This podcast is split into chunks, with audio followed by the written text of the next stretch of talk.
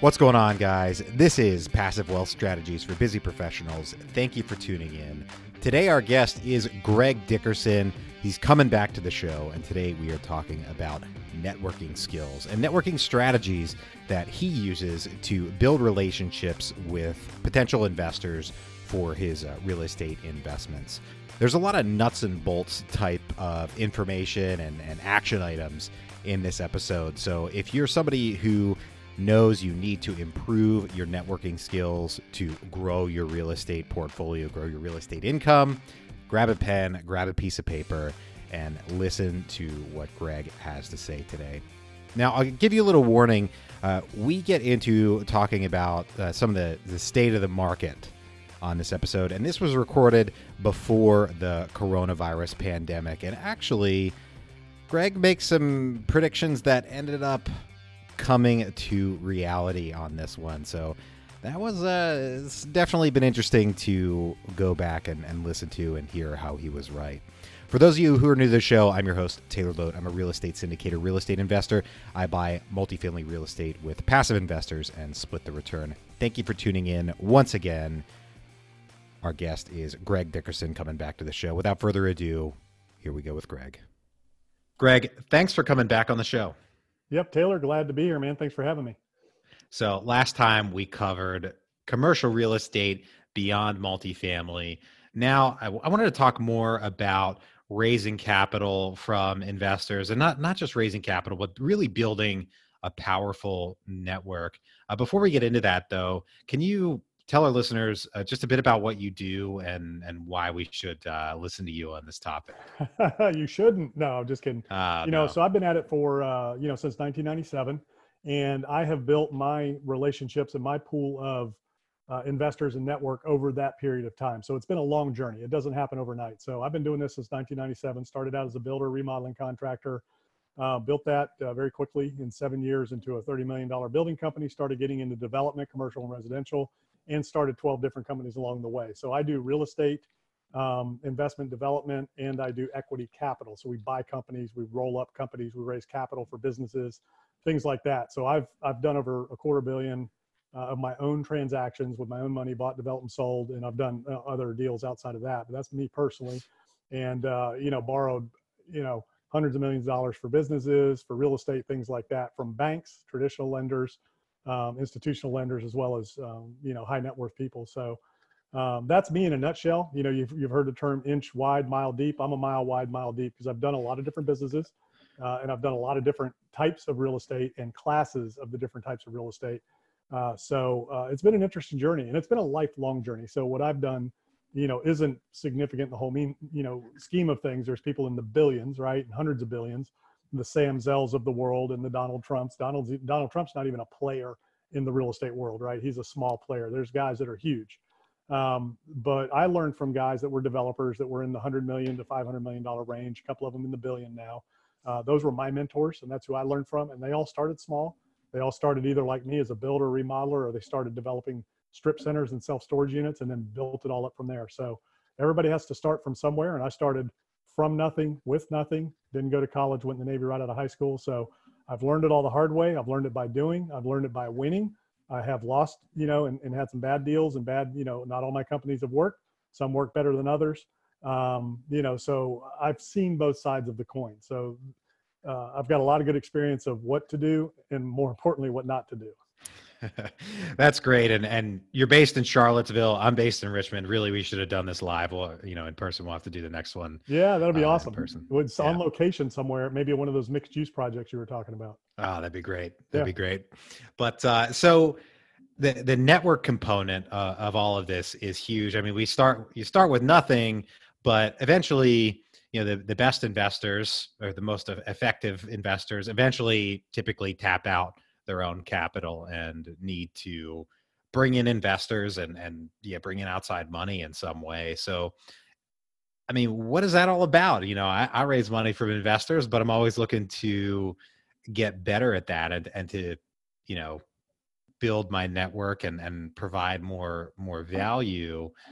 So i mean how do you look at that? What do you recommend that people do to get started building their network So, you know, your network is your net worth, right? You've heard that. So, networking mm-hmm. is a contact sport. And I will use the analogy of real estate. So, you can go buy and rent single family homes and take that path. But if that's what you surround yourself with, your net worth is only going to be so much. Or you can go buy big apartment buildings, 20, 50, 100 million dollar buildings, mixed use developments, commercial developments, and your net worth is going to be up here, right?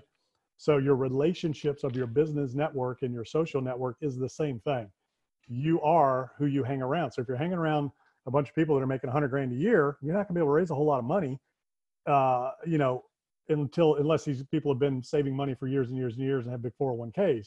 But in general, that's going to be a difficult crowd to raise a lot of money from, right? You need a lot of them.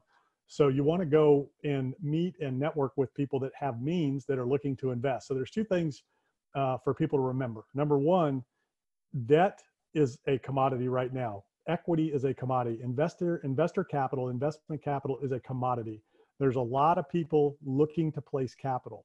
So I've got you know clients that I work with as well as uh, people that, that reach out to me on a regular basis, and they could be anywhere from 10 million to you know 100 million or 200 million, and they've got capital just sitting in money market accounts or bank accounts that are earning two three percent interest, and they're dying to put it to work. I mean they are they are feeling a sense of urgency to deploy that capital like you wouldn't believe.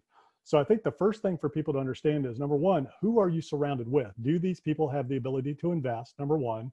And are they the type of people that will invest? You're not going to convince somebody to invest in commercial real estate or multifamily real estate that doesn't have an appetite for risk. Okay. So you got to understand who these people are, number one. And, and it's a sorting game. You've got to sort through them and you've got to qualify. So uh, it's a sales game, it's a contact sport, it's a contact game. You need to qualify and find the people that are looking to invest. You know, it's kind of like when you open a restaurant, right? Who's your best customer? The one who's hungry, right? So when it comes to investing uh, and raising capital, you want to find people who are looking to put the capital to work.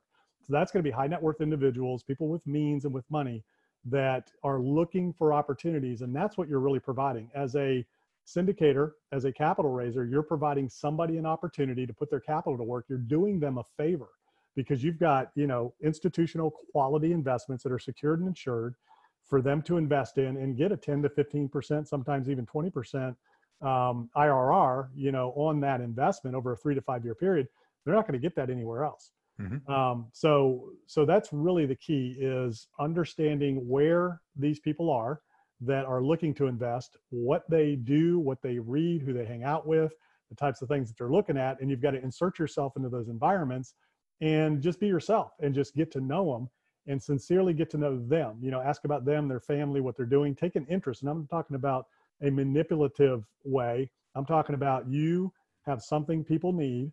So you need to get to know them sincerely, understand their goals, whether or not they're going to be investors or not, and um, look to serve them. So, you know, the term value add or add value is a big term out there in the industry. I call it serving. We were put on this earth to serve others, right? So seek out individuals that you can serve, that you can help, and you just start the conversation with asking about them, where they live, what they do. Eventually, it's going to come around. What do you do? Well, I help people invest in institutional quality assets, great returns, but we can talk about that later. So, you know, you want to kind of plant the seeds and, and kind of get them thinking. And depending on the environment, it may or may not be a great time to talk about it. With SEC regulations, you want to have multiple touches.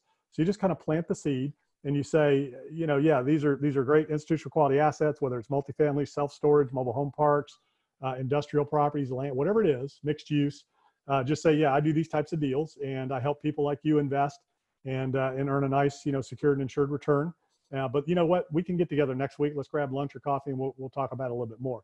So then you put the conversation back on them and learn as much as you can about them. When you ask questions, when you ask thoughtful questions, people under people realize how smart you are by the questions you ask and how qualified you are and how experienced you are by the questions you ask. So, in order for somebody to invest with you, number one, they want to know you're an expert.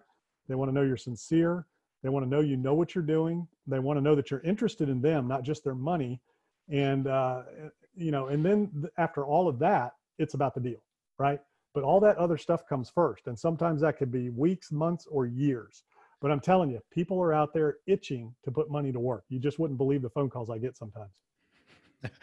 but uh, you know, you you worked yourself into that position you got yourself there over uh, the course of decades and and and putting your name out there and everything now i'm a pretty nuts and bolts oriented kind of person if you're telling me about you know doing this this sales process of building relationships with people and, and getting engaged absolutely makes a lot of sense but sales uh, and networking being a, a contact sport i one of the stumbling blocks especially that i had early on is how do you manage all of these contacts and continue to build these relationships? I mean and you're you're one of the experts at this so what kind of like tools and processes do you use to uh, keep in touch with people and to take some of that cognitive load off yourself of i got to keep up with bill. I'll just remember I need, I need to call him in a month and here's what we're going to talk about and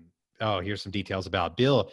What do you do there in, in terms of like steps and systems and all that yeah, that's funny. So I'm involved in some groups where I have a lot of members, a lot of people, you know, some uh, men's leadership groups, faith leadership groups that, that I'm a part of. And I use MailChimp to send mass emails to those groups and, you know, anything like that. But throughout my career, um, I've used Microsoft Outlook. So I use my phone and I use Outlook and I've got all my contacts in there. Um, and, you know, I've got them grouped by investors. I've got them grouped by, you know, past clients. I've got them grouped by vendors, you know, subs, uh, you know, realtors, brokers. So I have all these groups of contacts. So when I put a contact in my phone, instantly right there on the spot, um, I've got them and I've got it tagged and they go right in there. So um, yeah, so so there are CRMs you can use, but for me, I've just always used Microsoft Outlook. Microsoft Exchange is what I use, so it's on my phone. So I use that for my calendar, my contacts, notes, everything. So I've got it all in there. I mean, it's it's a robust CRM. The only thing that you can't do effectively with it is um, you know email autoresponders and things like that but i don't do that you know so um, I, I do it individually. I'm very good at keeping track of a lot of things in my head um, so i'll set ticklers and reminders you know to remind myself hey reach out to so and so so i use my calendar and i've always done that. So back in the day it was a day timer. Remember the franklin covey day planner? So everything i have to do every day including contacts is always written down in that. Who i need to talk to who i need to reach out to so it's always been a habit. So I've got it into my CRM that way, and uh, or not my CRM, but my you know Microsoft Exchange that way in my contacts. So uh, it's just a matter of setting reminders, putting those things on your calendar, and just looking through your list. The other thing is I keep my email folders very organized. So under under my mail folders in Outlook, I've got different um, folders and subfolders. So I've got a folder for you know clients, investors, realtors, brokers, bankers, did, did, did, did, you know every little thing very detailed and then every email correspondence the last email in that chain i put into that folder. So i've got every conversation we've had um, I, you know all of that. Text messages same thing copy it email it to myself put it in there if i need to save it. Um, or i'll put it on a word doc and save it and i've got files in my in my folders for all of the different areas of my business. So i'm very organized and detailed and it sounds crazy but um, it's very simple to do. And if you file your emails just like you do a piece of mail you know, as it comes in, you do something with it, either put it into a folder. I know a lot of people just, you know, fly by the inbox, right? and they do mail sort now. You know, I'm telling you, you, know, if you just set these folders up and you keep everything in there, you can just click into your investors and you can see who all's in there. And you can even break it down by the investor if you want to, which depending on a deal I'm doing, I may do that. But, you know, I have one big email folder full of investors and I'll look through it every once in a while, see who I've corresponded with, see what's going on and then anything that's top of mind i'm already on because i i take care of everything right now you know so I, I have no backlog in my life you know everything has always been right now. I've always had a team around me that i can delegate the the little tasks to so i don't have to worry about it but that's been my crm that i've used my entire life is just microsoft exchange. I mean it's a powerful tool. Wow that's impressive. I i, I like a little bit more automation in my uh, mm-hmm. system but I, I just looked back i mean you had texted me on the 6th a few weeks ago and just said, Hey, how you doing? You got time for a call soon? Then we, you know, talked for like an hour or so. Yeah. Um, but I, I, was curious about how you'd done that, but I guess you, I just set a reminder. It. I just go through it. I look through my messages and I'll just, Hey, you know what? Let him talk to, you know, so that's just what I do. You know, I'll just scroll whenever I have a minute and it, it's relationships, right? So you just reach out to people and no agenda, no, just, Hey, how's it going? Just to see how people are doing. So people like that. They're like, number one, they're like, man, you're thinking about me. I'm like, yeah, absolutely. I was just, you know, I drove by your office. So that's the other thing. A lot of people will think about somebody and then not act on it. Right. So whenever somebody pops into my head, I always call them immediately. So if I'm just, you know how I mean, just randomly somebody will pop in your head, there's usually a reason that happens. And if you have faith, you can say it's the prompting of the Holy Spirit that God's, you know, guiding you and that kind of thing. you know, if, it, if you're into the universe, it's the universe talking to you, you know, whatever you're into, I'm telling you, if you get an instinct, man, I need to call so-and-so or somebody pops in your head, call them and just watch what happens. There's usually a reason, you know, that that is on your mind. It's really interesting how we are all connected. And I'm not just like this hyper spiritual guy. I'm just saying in life, it's about relationships and we are all, you know, very similar. And uh, every time I've, somebody's crossed my mind and I've called them, there's always been a reason. And I'm not saying it's just business. It could be a personal, relational. Somebody might be needing help, going through something, whatever it is. You call them up, just hey, just wanted to see how you're doing. Haven't talked to you in a while. You know, how's everything going? Like you asked me tonight. You never know. I might say, dude, man, you know, I lost my dog, or you know, my my kid ran away, or I got a divorce. You just never know. Or oh, it could man. be, hey, I just hit the lottery. You want to go out? You just don't. you know, I'm ready to invest. You got anything going on? And it could be that you could have talked to an investor that has lots of money, and maybe they were tied up uh, at a point in time, you haven't talked to him in a while. All of a sudden, you're just thinking about him. You call him up. You know what? I'm glad you called. I just sold this, and I've got this cash. You got any deals going on? So, man, that's how it works. That's what I mean by it's a contact sport. You got to stay in contact with people. Hmm. Interesting. Yeah. Now, I, I, you mentioned kind of at the top of our discussion about a bit about like being in the right room, being in the right groups of people. You want to be mm-hmm. around, especially if you're raising money, you want to be around people who have money uh, to invest. Right. And that that can be tough, you know, for a lot of people, especially be, at the beginning. You know, finding out where should I go, and how do you think about that? I mean, is that going to you know national or regional kind of conferences? Is that hanging out at the country club? Is it some mix of that? I mean, what do you do? What do you how do you think about that, and what do you you know teach your clients in that regard? Yeah, so there's you know these industry con- conferences are great. There's a lot of people that attend those from all walks of life. So what you want to look for at the conferences is not the people you see on Facebook. Look for the ones that you don't know and you're not sure who they are, and meet them because you never know who's in that audience. I mean, I've got some of my clients that are very you know very high net worth individuals that go to these things to vet sponsors, right? And that's the reason they're going to learn a little bit about and to meet sponsors.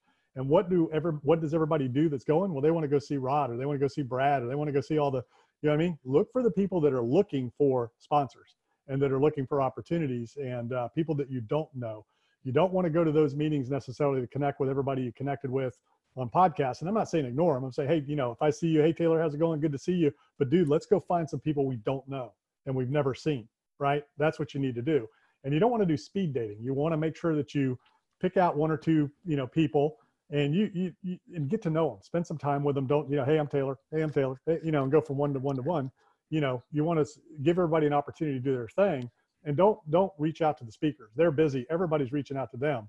Look for the people you don't know and and try to spend some time with people to get to know them find out what they're doing what they're after and um, and you just never know what, what'll come from that. So that's conference networking in the industry that we're in.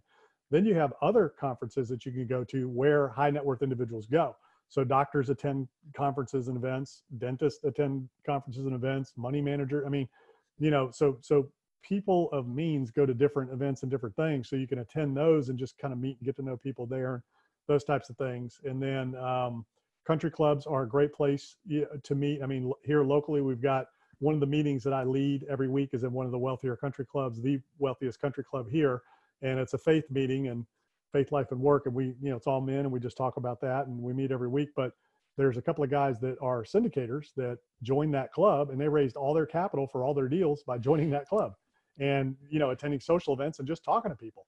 Uh, you know now they're legitimate. They have a business they have a company they have a property management arm and they you know buy commercial buildings and you know they have a real creative deal but that's where they've raised all their capital you know tens of millions of dollars by joining that country club so that's an environment that you want to join, attend, get to know people, get on a social committee, something like that.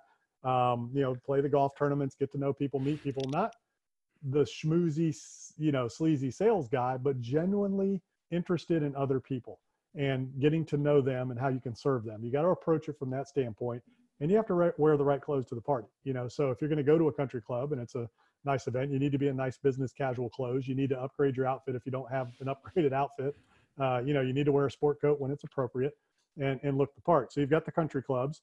Uh, if you're going to fly, fly first class because who flies first class, right? People that have means. So you want to fly mm-hmm. business or first class when you're flying and meet people in that environment. When you go out to eat, eat at the nice restaurants. Don't go to the cheap places. Go where the affluent go. And uh, you know, when you're at events, try to get the VIP ticket.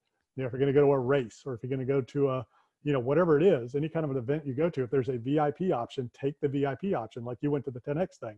You know, you want to invest in the best seats there because you're going to be surrounded by other people of means. So just thinking like the affluent, where do they go? What do they do? Where do they hang out? Uh, what type of events, events are they going to? And when they go to them, where are they going to be? And that's the ticket you want to buy. Now, you may not be able to afford that. So you got to kind of work your way up to certain things. Um, and if you can't afford those things, then you can find them in other social settings, uh, nonprofit events, fundraisers, you know, places like that.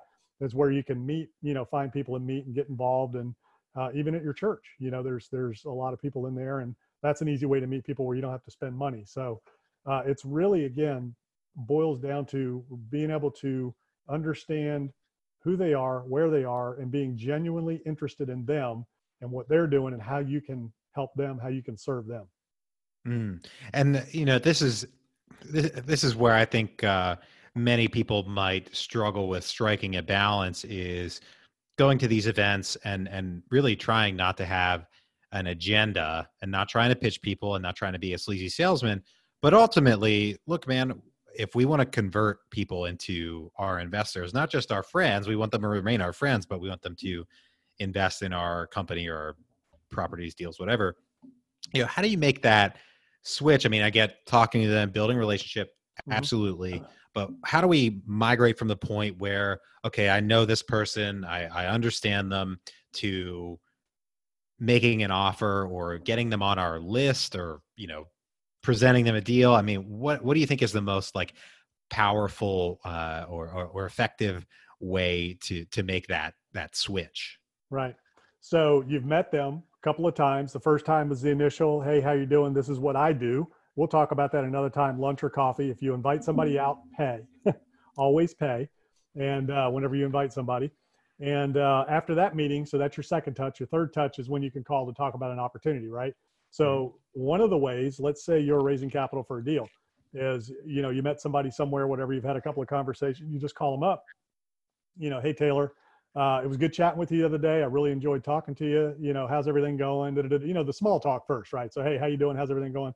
look, you know, I enjoyed talking with you the other day. We talked about, you know, um, the deals that I'm working on. I wanted to run one by you and see what you think. Uh, I'm going to email this out to you. It's an apartment building we're doing, you know, down in Florida. I'm not asking you to invest. I just want you to take a look at it. Tell me what you think, and uh, and then we'll circle back, right? So you send them that deal. You let them look at it. Let them come to their own conclusion. Don't pitch them. Don't do anything. Just let them look at it because the pitch deck has the pitch, right? And it's got all the investor information in there. So they either follow up with you or you follow up with them, however you leave it. Say, hey, you know, I'm gonna send this to you. Um, you know, would you like me to follow up with you? When's a good time to follow up with you after you've had a chance to review it? Hey, I'll look at it over the weekend. Give me a buzz on Monday, one o'clock. So you call back. Yeah, hey, you know, Taylor, um, this is Greg. You know, uh, did you get it? You know, hope everything's going good. You had a great weekend. Yeah, awesome. All right. Did you have a chance to take a look at the deck I sent you on the on the Florida project? And then, oh yeah, man, I did. You know, well, what did you think? So, you know, again, thoughtful questions oh, you know, I thought it was a great property, you know, uh, you know, da da da da. But what about this, this, and this? They're going to start asking questions, right? So don't defend the deal, don't sell the deal, just answer the questions. Oh yeah, well this is X. Well that's X. If you don't have an answer, you know what? I'm not sure about that. I'll check with the sponsor, or I'll check with my partner, or I'll check with the property manager, or I'll check with whatever, and then you get back to them. But um, you know, you're just answering questions and you're getting their feedback. So at that point, say, well, look, it sounds like you really like this. Uh, are you ready to invest? Um, you know, you saw the investment, uh, you know, and maybe before you've qualified them in terms of how much they've had to invest or how much they have available to invest. If not, just say, look, you know, um, are you, you know, you like, it sounds like you like the deal. Um, you know, would you like to go ahead and get started and invest in this deal? How much money do you have that you'd like to go ahead and put in this deal? And then you can start talking about, you know, how much money they have. And it's obviously it'll be a little bit smoother than that. We're just kind of doing it off the cuff here, but you know, it's conversational, right? So it's not a pitch. It is, but it's not.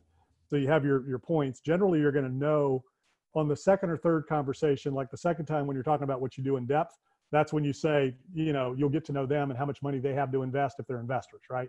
Oh yeah, you know, I got four or five hundred grand. I'm looking. So when you come back to here, say, hey, you said you had about four or five hundred thousand. You know, do you want to go ahead and put that all into this deal, or how would you like to do it? You know, and you just just nonchalant, you know, you're ready to go? And, uh, and if they say, you know what, I really don't like this deal. Well, what don't you like about the deal? You know, and let them tell you, right? So objections are oftentimes just concerns or just complaints. They're not really, I object. I don't want to do that. It's just like, yeah, I'm really not sure, really not ready. Okay, we said you had about four or five hundred grand. You know, why don't you put a hundred in this thing and just kind of test the water? What do you got to lose? You know, or so, you know what I mean? You just kind of test them in terms of a soft close, you know, and say, well, you know, if you don't want to put it all in there, why don't you just put a little bit, you know, and they may say, yeah, maybe I'll do 50, you know, so you can you can get the ball rolling. Most investors are going to start you out with something small, and he who is faithful with little will be faithful with much, right? So they're going to start you small and they're going to work you into the big stuff. So you want you don't want to be pressure, you don't want to push, but you want to give them an opportunity. Sounds like you like this deal. Are you ready to go ahead and invest? You know, I'll send you the documents. Here's what you here's all you got to do. And if they say no, not really, well, you know, why don't you just test it out and put you know 100 grand in it, something like that. You know, I'm really not not really you know it's really not the right time to look. I understand, uh, realize it's not the right time. Do you know anybody else who might be interested in something like this that I could, you know, reach out to and send them to the deal? Um, you know, I'd really like to give people some opportunities to invest. Uh, you know, I mean, I know your returns aren't great over here, over there. It's hard to make money right now with money sitting in the bank. This is a great deal. I don't want it to get stale. Who can I send it to? You know, kind of like that. You just kind of talk to them like that. Um, so basically, you're reaching out to them and getting their opinion. Hey, I have this deal. I'd like you to take a look at it and tell me what you think. If you're raising money for a business, the same thing.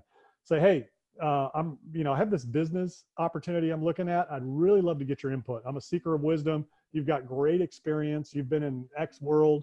Um, would you mind taking a look at this and kind of giving me your feedback? And you send them the opportunity. They look at it, and then you get back to them, and you, you know, they start asking you questions, and you're asking them, what do you think about it? And then there will come a point in that conversation where they're either going to say, you know what, I might be interested in this, or you say, you know, it sounds like you like this. Would you be interested in investing?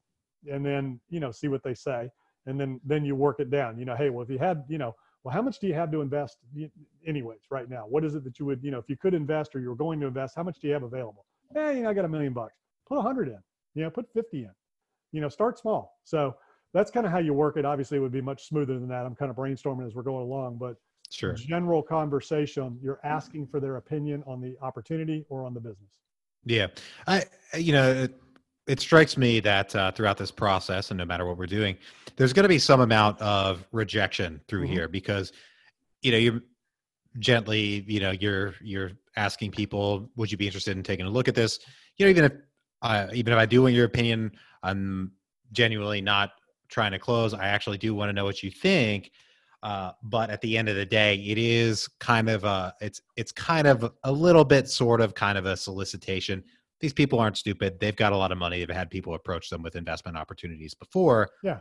They realize there's a, a, a bit of a proposal going on here. Yeah, so sometimes they're going to say, no, I, I have no interest in sharing my opinion with you, I guess. That's fine. Hmm. And if, you know, if they say, you know, I'm really not interested, I'd, I'd really rather not look at it. Okay appreciate you know appreciate it just thought i'd run it by you would you like me to take you off my list or is it just not the right time so find out what it is. Is it is it just you're not, this isn't the right time? Are you not interested ever? So you're not wasting your time on somebody who's not going to ever do anything right?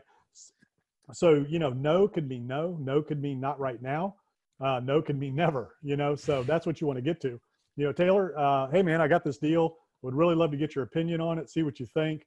Uh, you mind, you know, you mind if I shoot it over to you? and Can you know, when can you take a look at it? And, you know, I can follow up with you.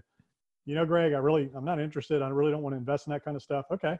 So would you like me to take you off your, off my list? Uh, or are you open to looking at some deals down the road?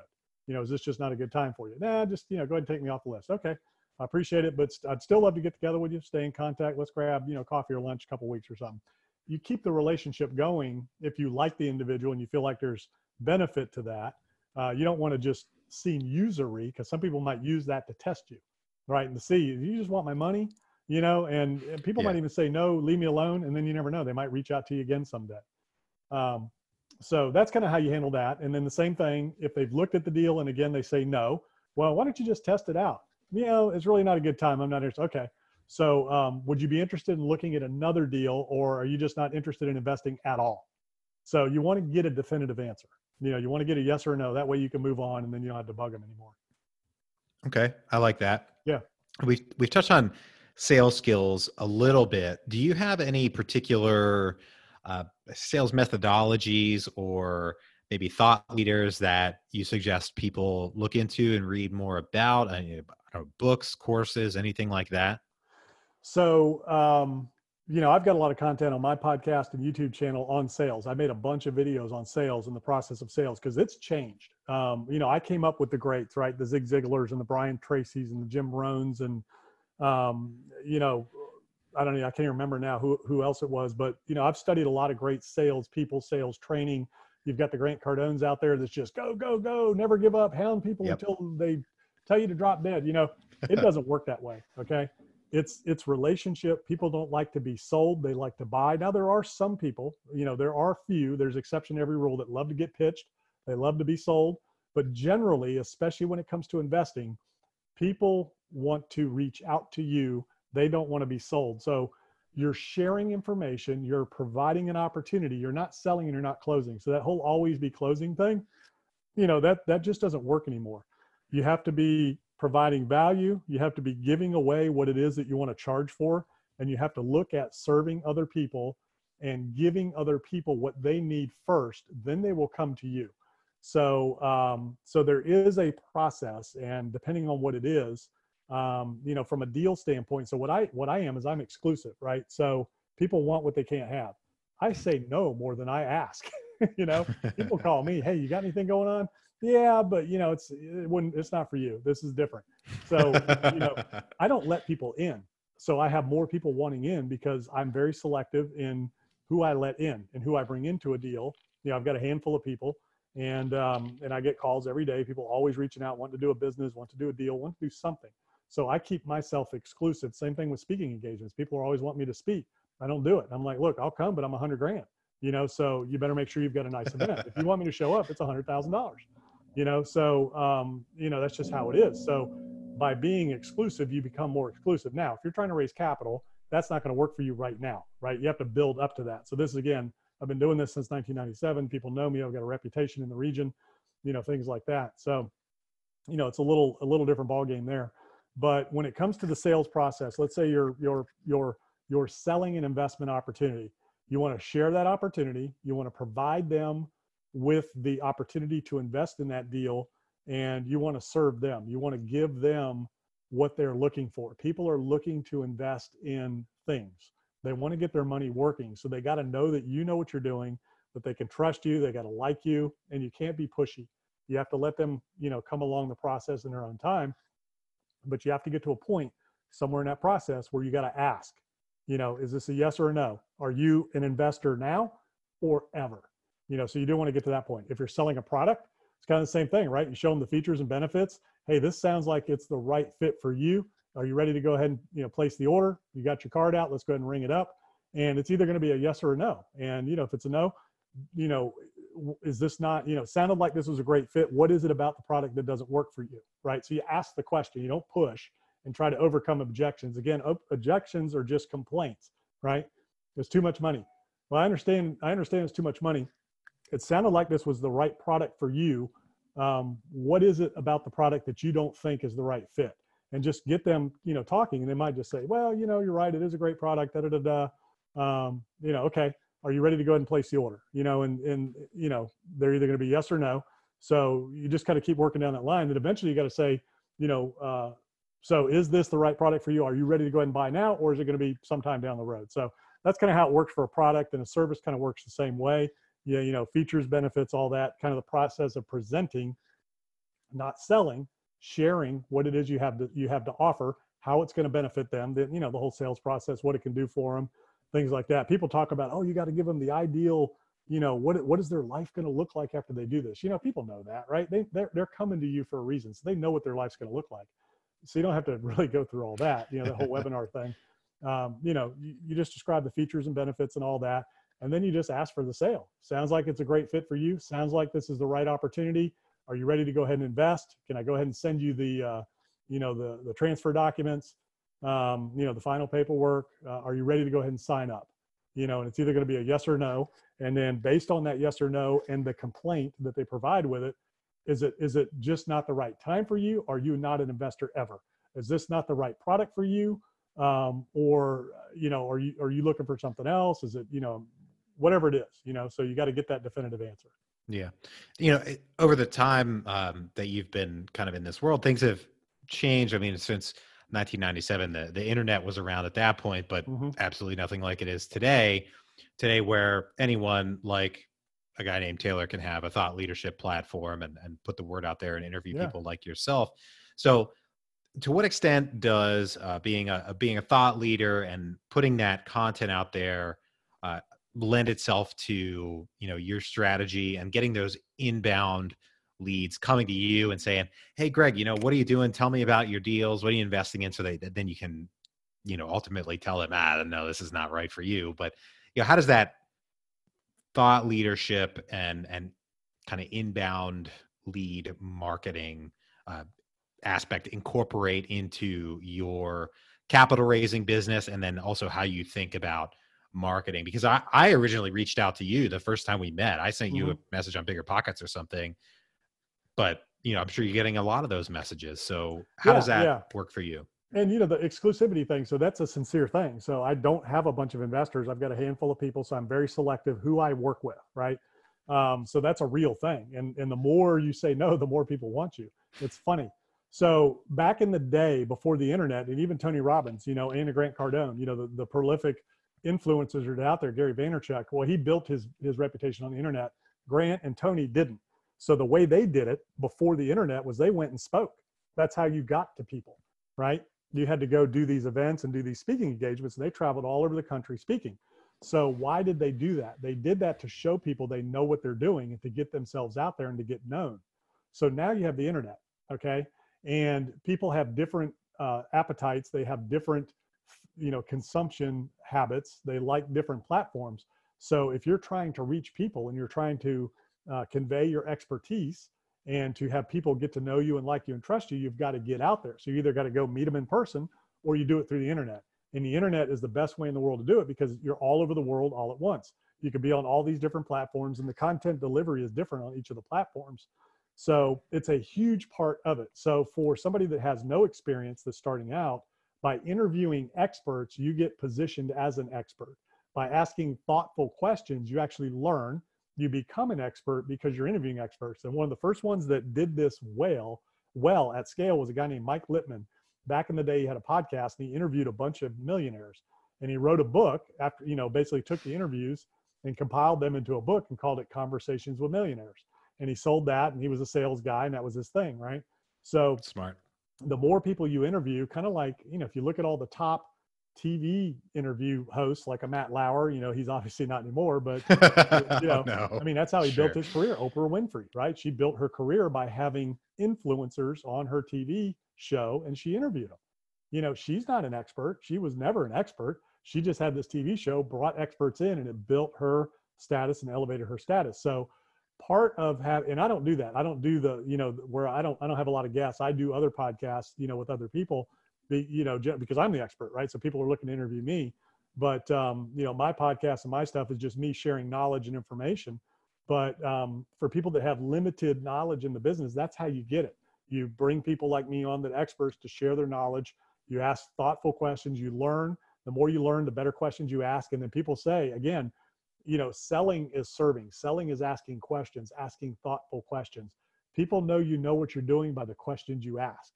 And that's a huge, huge thing and why this type of platform, this type of medium works to build your thought leadership platform, to build your expertise and to build your status.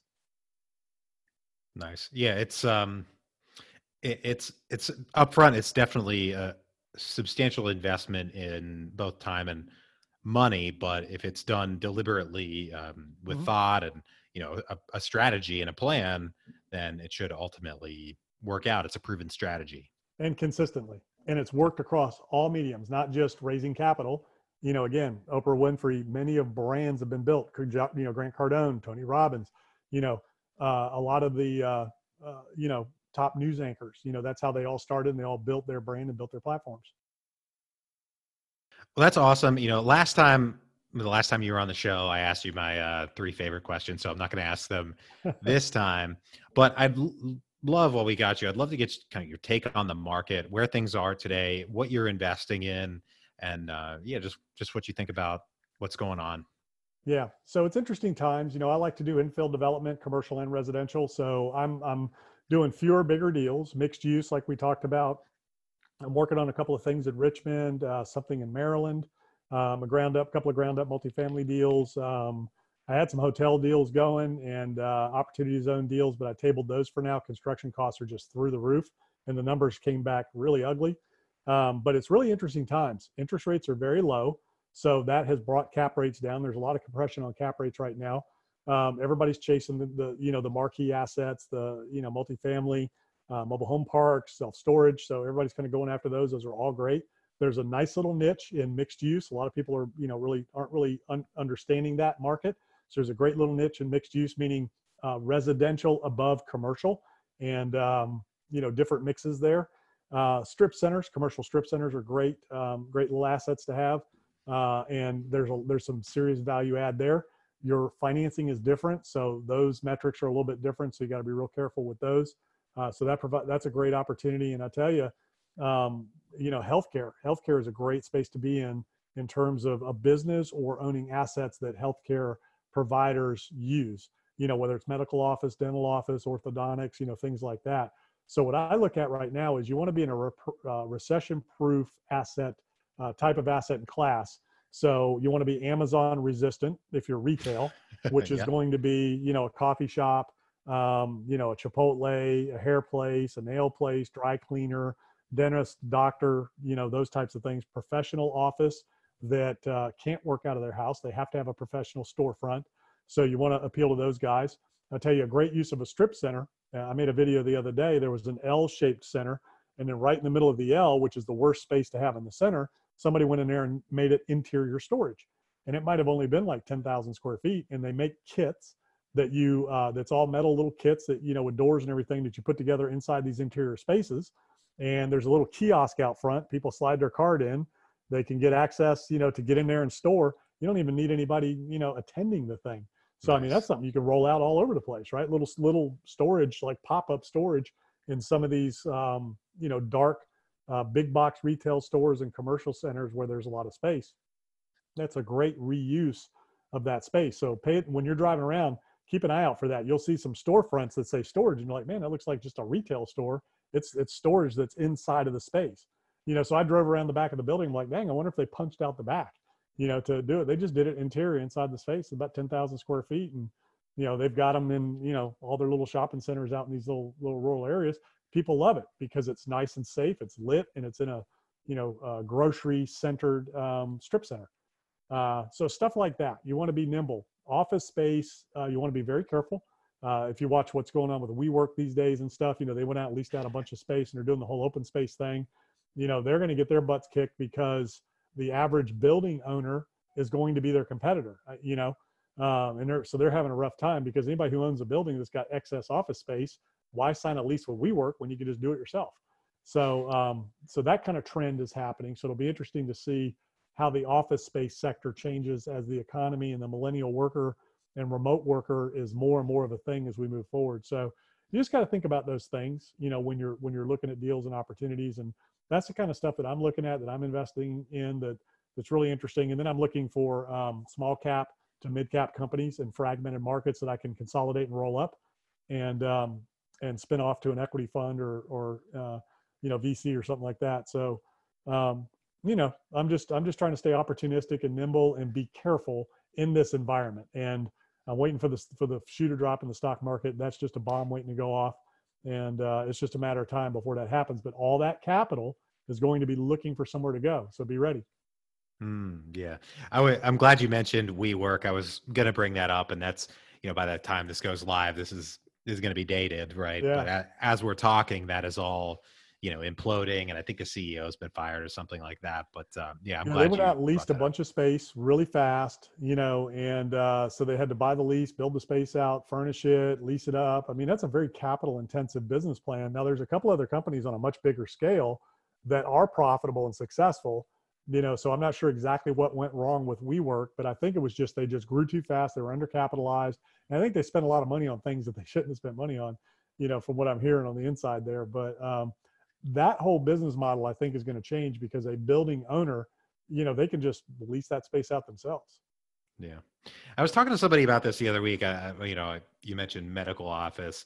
Um, a, a, friend of a friend, I guess, is a, a medical office um, investor. And one of the things he mentioned is that these medical tenants, you know, once they get in somewhere, they do all their tenant improvements and anything, everything. Um, even when their lease is up in, you know, 10, whatever years, they really don't want to move. So if you take care of them, they want to stay there and they, they, you know, pay the rent on time and all that stuff. And they, they don't want to leave. Right. Yeah. Yeah. They're great tenants. Um, people need that no matter what the economy is doing. They got to get their teeth fixed. They got to go to the doctor. Um, you know, the urgent care center is a very popular thing and a good business model. So, you know, creating space for an urgent care center doc in the box, you know, where people can go for the general stuff, you know, the cold and the flu and the things like that. Um, you know, those are a great little tenant to have. They're not going anywhere. It's something that's needed in every community. It's becoming more of a neighborhood thing versus a regional thing. Um, so there, you know, there's a lot of opportunity out there to fill space if you're looking at commercial and like, man, I don't want to buy a strip center because I don't know what to do with it. You know, th- just think about those things and uh, you know that's a great you know recession proof amazon proof you know business plan to have those types of tenants yeah, yeah it's great i, I think about this uh, i got a flu shot at uh, cvs today mm-hmm. and like going into that store it's like what is this is this gonna last i mean it's like candy and Halloween stuff because it's right before Halloween. But you know, I got the flu shot, so it's fine. But I, I can't imagine that's going to be around much longer. Yeah, I don't but, know. Uh, CVS, Walgreens, you know, the the the pharmacies. They, I mean, they just built a new one here in Charlottesville, right on the corner. They moved out of a space that they were in forever at a very busy shopping center across the street to get a corner. Very expensive real estate, so it must be working.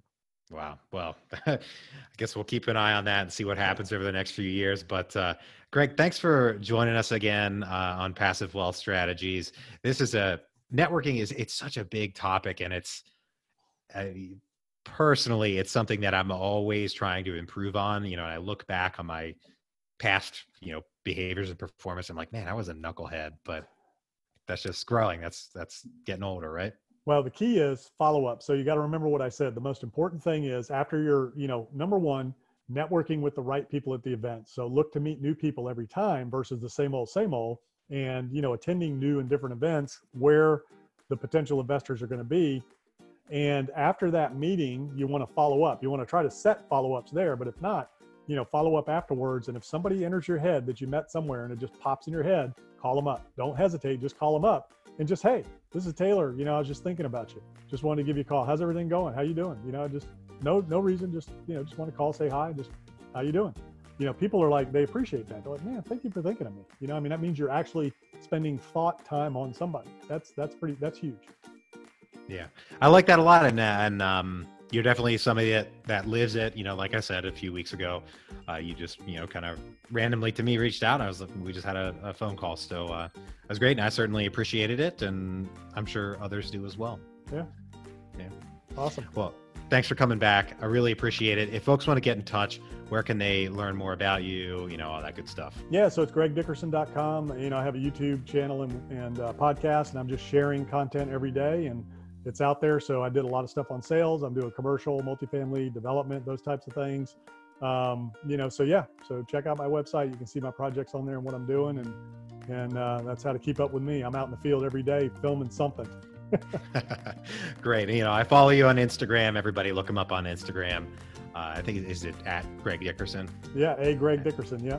Uh, there you go. So look him up. He's got a lot of content coming out there as well. So uh, give him a follow. It'll be well worth it. But uh, thanks again. Thanks for tuning in. I hope you all got a lot of value out of this. I know I I always have more to learn when it comes to improving my networking skills. So, really appreciate you bringing these lessons to us today, Greg. To everybody out there, if you're enjoying the show, please leave us a rating on iTunes. It's a big help. It helps other people learn about the show. If you know anyone that could use a little bit more passive wealth in their lives, please share the show with them and bring them into the fold. I hope you have a great rest of your day and a great week, and we will talk to you on the next one. Bye bye.